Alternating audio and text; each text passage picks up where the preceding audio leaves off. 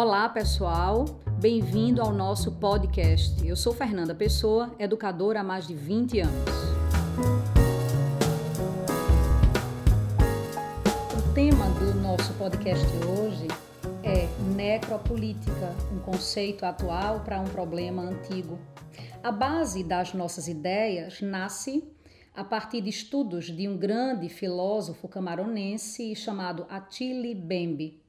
Estudioso da escravidão, da descolonização e da negritude, ele é professor de História e Ciências Políticas tanto em Joanesburgo, na África do Sul, quanto nos Estados Unidos. Hoje é considerado um dos poucos teóricos que consegue pensar o contexto mundial contemporâneo a partir da provincialização da Europa. É autor de vários livros, alguns já traduzidos para o português. Só que eu quero que foquemos no seu trabalho recente chamado Necropolítica, publicado no Brasil pela editora N1. No ensaio, o autor parte do pressuposto de que a expressão máxima da soberania reside em grande medida no poder e na capacidade de ditar quem pode viver e quem deve morrer. Razão pela qual matar ou deixar viver constituem os limites da soberania, seus atributos fundamentais. Assim, ao final e no começo, ser soberano é exercer controle sobre a mortalidade e definir a vida como a implantação e manifestação de poder. Nesse sentido, a soberania é a capacidade de definir quem importa e quem não importa, quem é descartável e quem não é.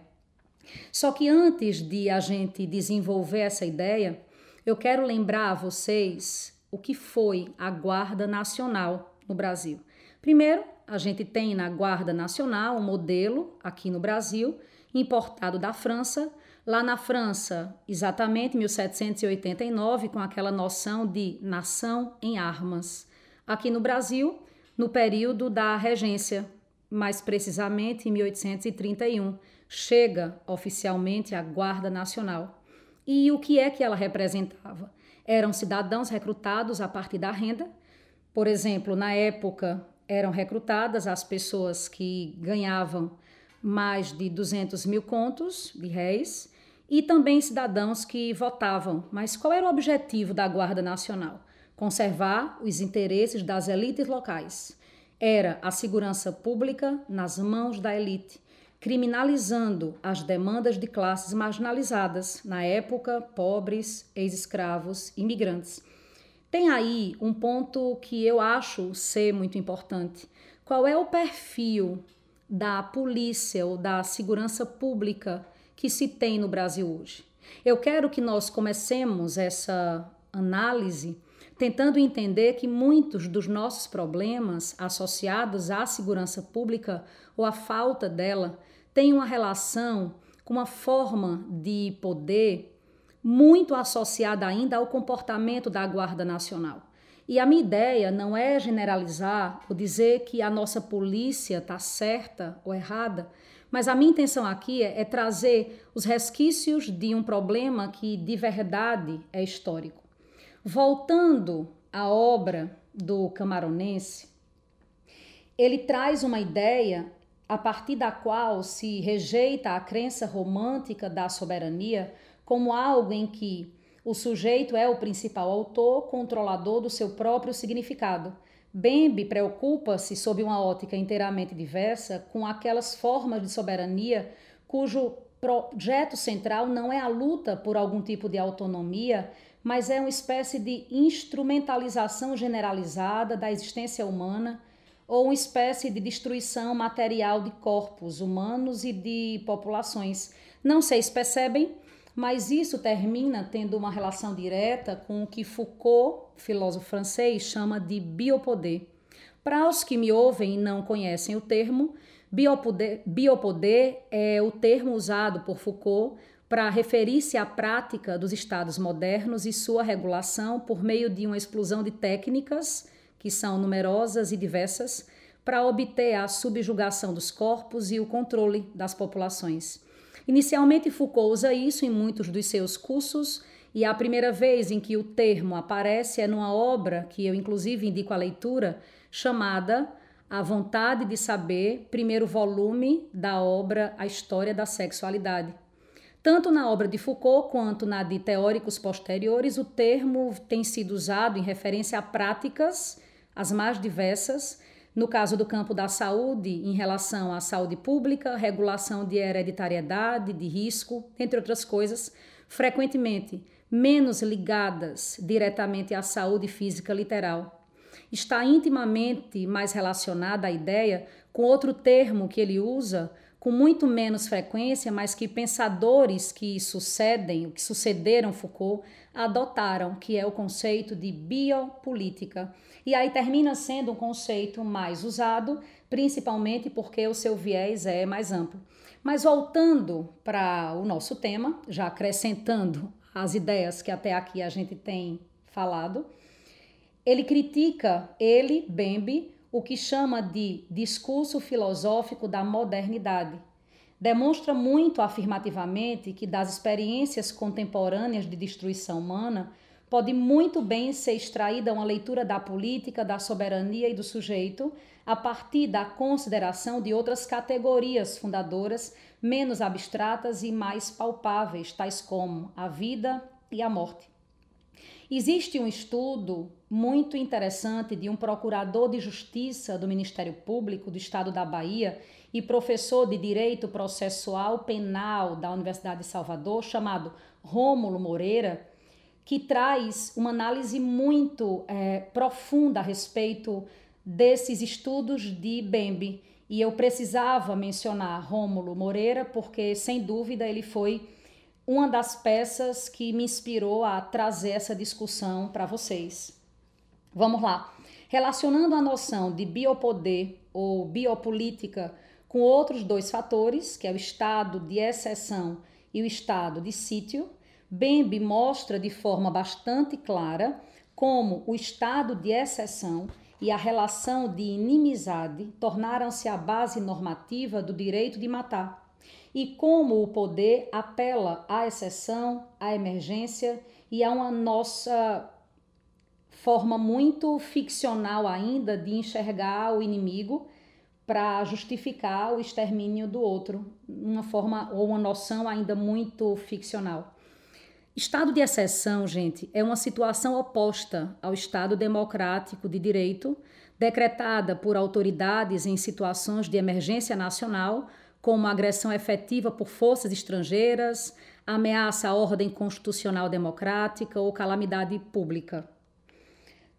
Desde este ponto de vista, o ensaísta africano considera que a escravidão pode ser considerada uma das primeiras manifestações da experimentação biopolítica, razão em que qualquer relato histórico do surgimento do terror moderno precisa tratar da escravidão. Para ele, a condição de escravo resulta de uma tripla perda: perda de um lar, perda de direitos sobre o seu corpo e perda de estatuto político, ocasionando uma dominação absoluta, uma alienação de nascença e uma morte social, que é uma espécie de expulsão para literalmente fora da humanidade. Assim, a pessoa é mantida viva, mas em estado de injúria, e um mundo cheio de horrores, crueldade e profanidade intensos. Sua vida, portanto, é uma forma de morte em vida e propriedade de senhor, como se percebe em muitos estudos feitos aqui no Brasil,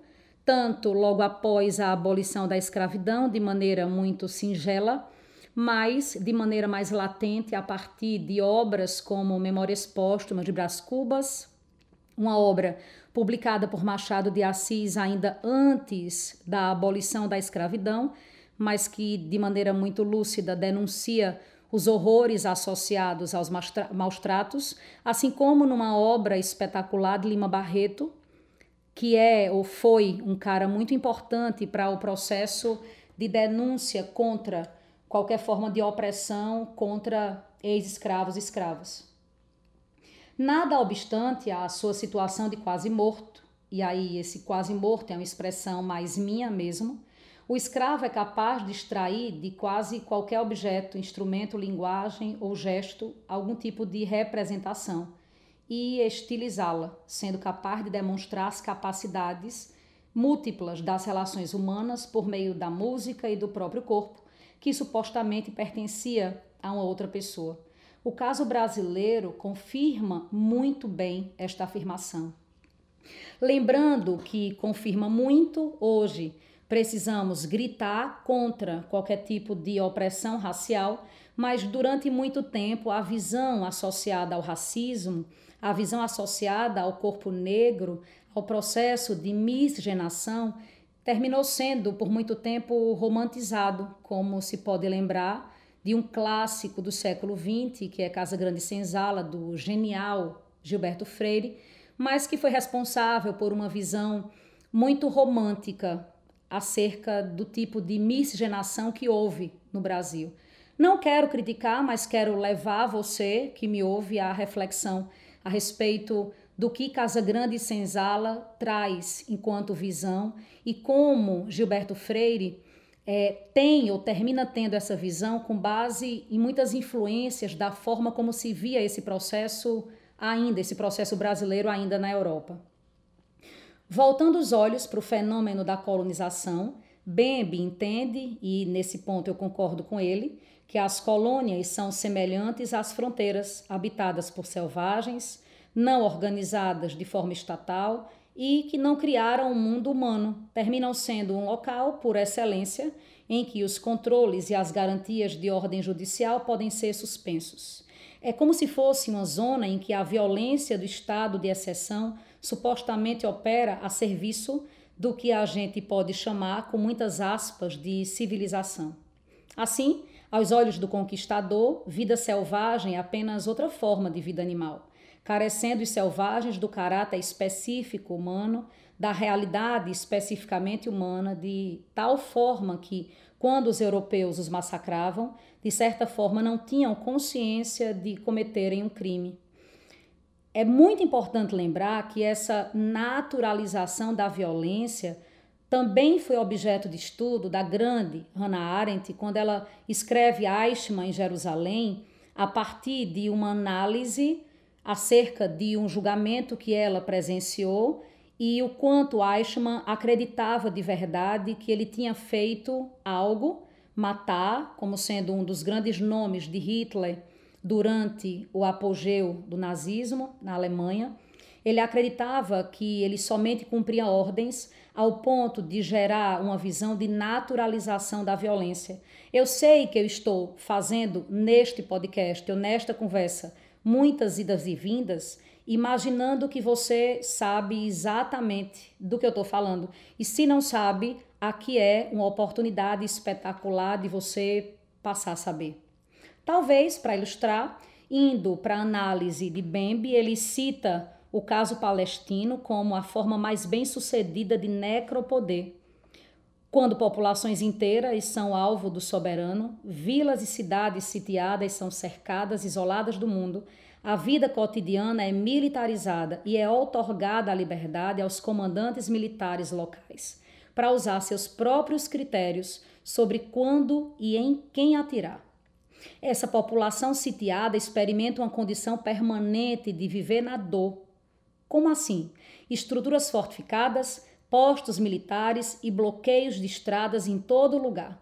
A desastrosa intervenção militar, trazendo para uma análise muito mais atual, no Rio de Janeiro, por exemplo, talvez sirva para ilustrar essa afirmação. O livro de Bembe também trata das guerras contemporâneas, as guerras da era da globalização, que tem como objetivo forçar o inimigo, ou o que se diz ser inimigo, à submissão, independentemente de consequências imediatas, efeitos secundários e danos colaterais das ações militares. Nesses conflitos, citando aí agora Bauman, os pilotos convertidos em computadores quase nunca têm a chance de olhar as suas vítimas no rosto e avaliar a miséria humana que tem semeado. Militares profissionais do nosso tempo não veem cadáveres nem ferimentos. Talvez eles até durmam bem. Nenhuma pontada em suas consciências os manterá acordados.